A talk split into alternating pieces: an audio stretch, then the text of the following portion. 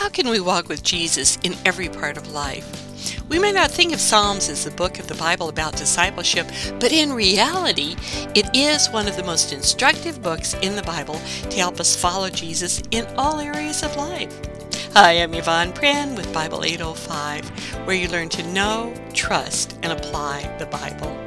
You'll see how Psalms will help us make discipleship practical in our lesson today entitled Psalms How to Walk with Jesus in Every Part of Life. In our plan of reading the Bible in chronological order, this is why we will be reading a psalm every other day. We're doing this not only because the individual psalms aren't chronological in the same way that the historical and prophetic books are, but if you allow the content of them to permeate your life, they will help you grow tremendously as a disciple of Jesus. Now, here is Dallas Willard's description of what a disciple is. We need to know what the goal is that we're going towards. And here's what he says We need to be clear in our heads about what, a dis- what discipleship is. My definition a disciple is a person who has decided that the most important thing in their life is to learn how to do what Jesus said to do. A disciple is not a person who has things under control or knows a lot of things. Disciples simply are people who are constantly revising their affairs to carry through on their decision to follow Jesus. I love this, where he says, people who are constantly revising their affairs to carry through on their decision to follow Jesus. Psalms will help us see what that means as they show us how God's people interact with Him in many areas of life. In fact, all areas of life, including some that we probably don't think that God cares about. Now, let me give you a little bit of background on them before we get into the content. Out of 150 Psalms, David wrote the most. He wrote 73 of them. Moses wrote one, one or two were by Solomon, one was by Heman, one was by Ethan, twelve were by Asaph, ten were by the descendants of Korah, and many others we just don't know for certain, although there's evidence for some, such as that Ezra may have written Psalm 119. The time span really goes throughout all the written history of the Bible. The earliest one is from Moses, where he says, Lord, you've been our dwelling place throughout all generations. Before the mountains were born, or you brought forth the whole world, from everlasting to everlasting, you are God. And most likely one of the last ones is Psalm 137, where it says, By the rivers of Babylon we sat down and wept when we remembered Zion. And of course, by its content, it implies that it was written after the Babylonian captivity.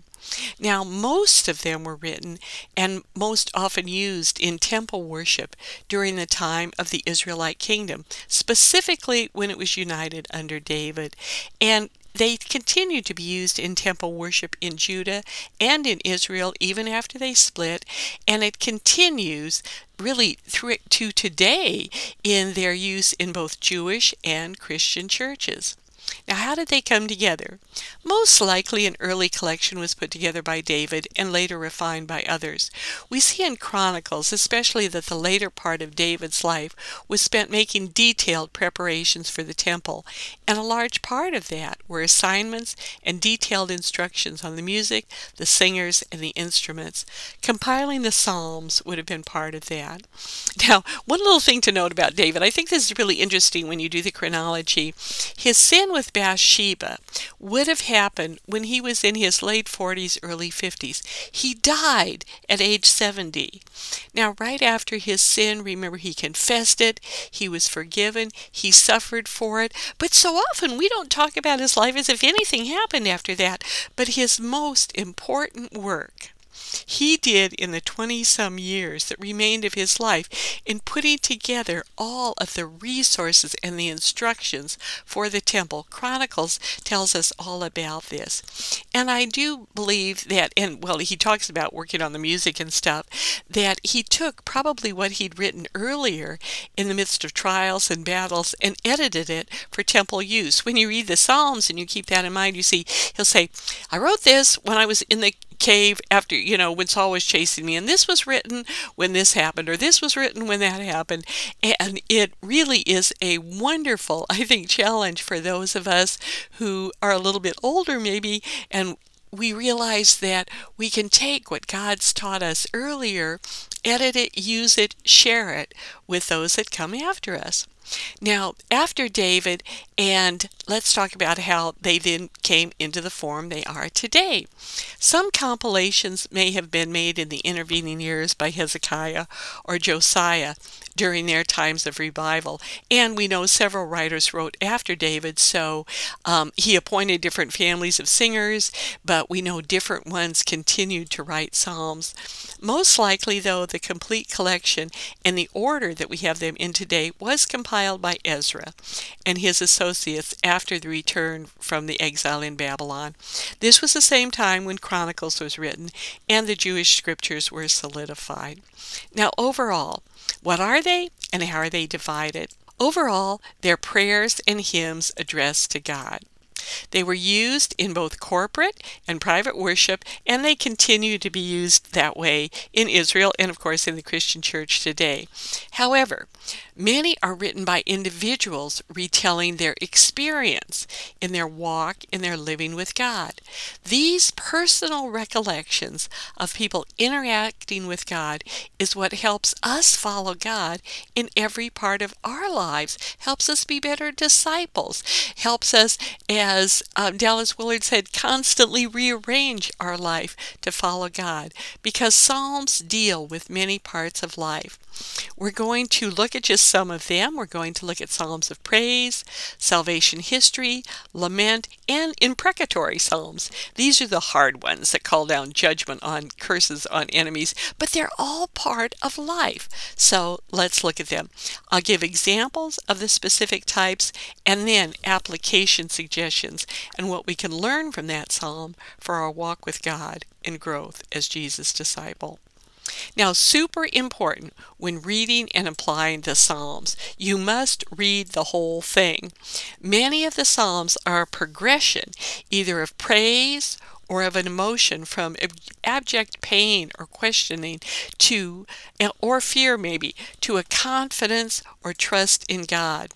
Like the book of Job, if you don't read the whole thing. You can easily misinterpret a verse or be disappointed or have really unrealistic expectations after you read it. So let's start in with Psalms of praise and worship. Psalm 100 says, On your feet now, applaud God. Bring a gift of laughter. Sing yourselves into his presence. Know this God is God. God, God. He made us. We didn't make him. We're his people, his well tended sheep. Enter with the password, thank you. Make yourselves at home, talking praise. Thank him. Worship him. For God is sheer beauty, all generous in love, loyal always and ever. Now, many psalms fit into this category of praise and worship, and they're good to read or sing when you want to praise God. Now, more praise applications for your walk with God. When you don't know how to praise, when you don't know how to be thankful, read a psalm join in corporate praise. Remind yourself, maybe use a psalm as sort of just an inspiration and be specific about what God has done. Be thankful. This is where a thankfulness journal can be very helpful. Write down each day what are you thankful for? Also, think about writing your own psalm of praise or thankfulness to God. Next, we'll look at Psalms of Salvation History of Israel. This is where God, in a number of places in the Psalms, instructed the writer to retell all or part of the history of Israel and lessons learned from it. Psalm 107 is the story of how Israel sinned and then how God delivered them. And it goes back and forth and back and forth how this happened again and again. And it, it uh, starts by saying, Let the redeemed of the Lord tell their story. Those he redeemed from the hand of the foe, those he gathered from the lands, from east and west, from north and south, some wandered in desert wastelands, finding no way to a city where they could settle. They were hungry and thirsty, and their lives ebbed away. Then they cried out to the Lord in their trouble, and he delivered them from their distress. Some became fools through their rebellious ways and suffered affliction because of their iniquities. Then their numbers decreased, and they were humbled by oppression, calamity, and sorrow. He who pours contempt on nobles made them wander in a trackless waste. But he lifted the needy out of their affliction and increased their families like flocks. The upright see and rejoice, but all the wicked shut their mouths. Let the one who is wise heed these things and ponder the loving deeds of the Lord application here. Look at your history. All of us have some good, some maybe not so good. But remember, God accepts it all.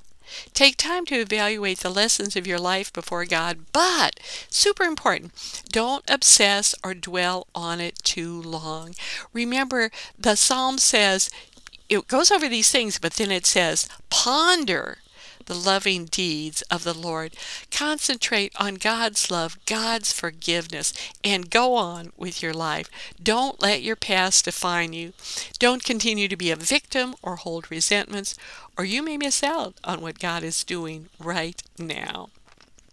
Then there are psalms of lament, both personal and corporate ones. Psalm 73 says, Oh God, defend me from the charges of these merciless, deceitful men. For you are God, my only place of refuge. Why have you tossed me aside? Why must I mourn at the oppression of my enemies? Oh, send out your light and your truth. Let them lead me. Let them lead me to your temple on your holy mountain Zion. There I will go to the altar of God, my exceeding joy, and praise him with my harp. O God, my God, O my soul, why be so gloomy and discouraged? Trust in God. I shall again praise him for his wondrous help. He will make me smile again, for he is my God. The pattern here, it's honest discouragement, questions. You can tell God whatever you're thinking, whatever you're worried about, whatever sadness or cries out or whatever you have, but then it progresses to a renewed trust in God. Our application, of course, do the same. Lay it all out before God. He doesn't care if you yell and scream and holler and cry and whatever you need to do. Ask your questions, voice your fears. God isn't shocked. He won't be upset with you, either by your actions or bad attitudes. And let's face it, He already knows them. But then, get with other Christians, praise, be thankful. Remind yourself of the promises of God and focus on them, not just your troubles. Now, then the imprecatory Psalms, these are kind of interesting, but they do show us the whole range of human emotions in the Psalms. And in addition to sadness and joy, these imprecatory Psalms mean to invoke or call down evil or curses upon a person. Here's an example of them. Now, just hang in there with me because I'm going to explain how this works in just a minute. But in Psalm 137, 7 through 9, it says, Remember, Lord, what the Edomites did on the day Jerusalem fell. Tear it down, they cried. Tear it down to its foundations.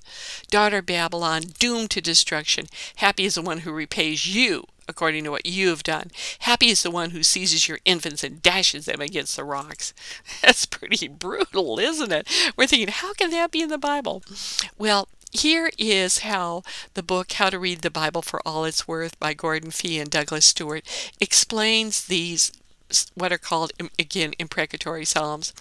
And I'm quoting them. It says, Through the imprecatory psalms, God invites us, in your anger, do not sin. We must fulfill the New Testament teaching do not let the sun go down while you are still angry, and do not give the devil a foothold by expressing our anger directly to and through God rather than by seeking to return evil to those who have done evil to us. Imprecatory psalms harness our anger and help us express it to God by using the same sorts of obvious, purposeful exaggeration known to us from other types of psalms. We may honestly express our anger to God, no matter how bitterly and hatefully we feel it, and let God take care of justice against those who misuse us.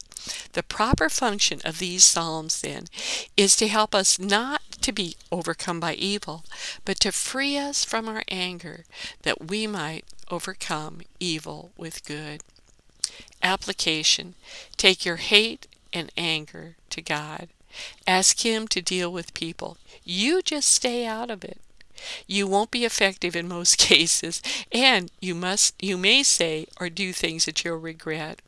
Much wisdom is needed here, but we can be assured nobody gets away with anything. So much better to let God handle it. Remember, let God take care of justice against those who misuse us, and He will. Sometimes the greatest test is just that of trust. And also the timing's in God's hands. It seems nothing happens when we want it to, but God does take care of things. As Julian, Julian of Norwich said, all will be well, all will be well, all manner of things will be well. No matter what our situation, these Psalms show us that nothing is off limits to God. You see this with the life of David. He constantly wrote Psalms. And what a great contrast his life is to Saul and other kings who were often consumed with jealousy and rage and power. And by the way, none of them wrote any Psalms. David did not defend himself or seek the kingdom for himself when Saul persecuted him without cause.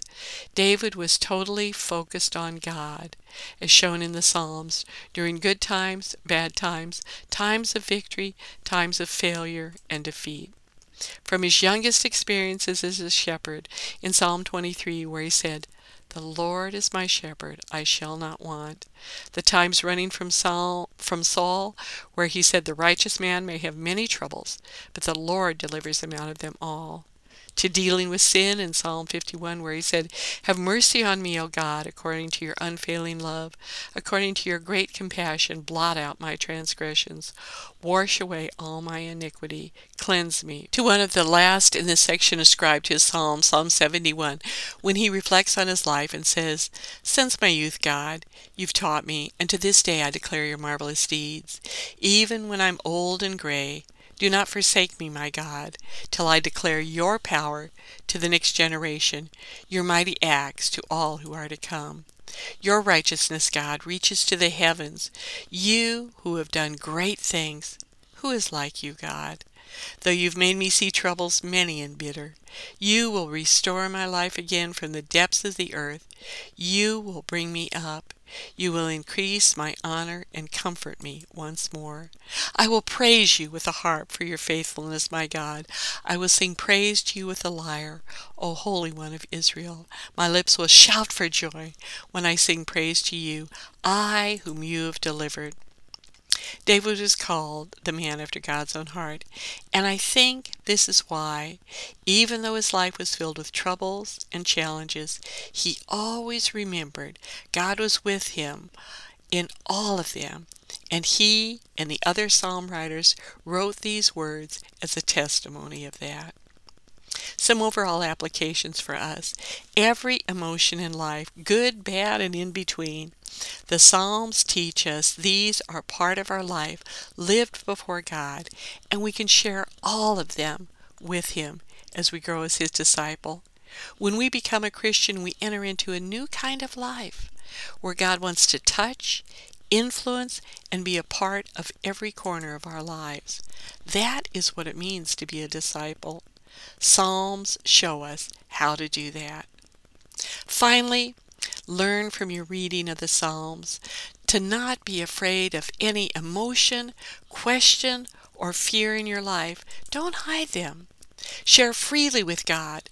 Leave judgment and the outworking in His hands. Read and think about the Psalms as you go through your days. Even after using the reading schedule, it's okay to jump around anywhere in the book. Read a psalm here, there, wherever you want to. But do read a whole do read the whole psalm. Consider journaling. Write down your own psalm. And with psalms and all else that we study, consciously strive to live your life, all your life, open before God and in a way that helps you become more and more like Jesus, your Savior. That's all for now. Please check out the notes from this lesson, related resources, and helpful links at www.bible805.com. In closing, I'm Yvonne Prehn, your fellow writer, pilgrim, and teacher for Jesus, and I'd like to end with this benediction. May you know the invitation of God to move from confusion to clarity, from wandering to rest, from loneliness to knowing you are loved, from turmoil to peace, from wherever you are on your spiritual journey to a growing knowledge of God's Word and in your personal relationship with the Father, Son, and Holy Spirit. Amen.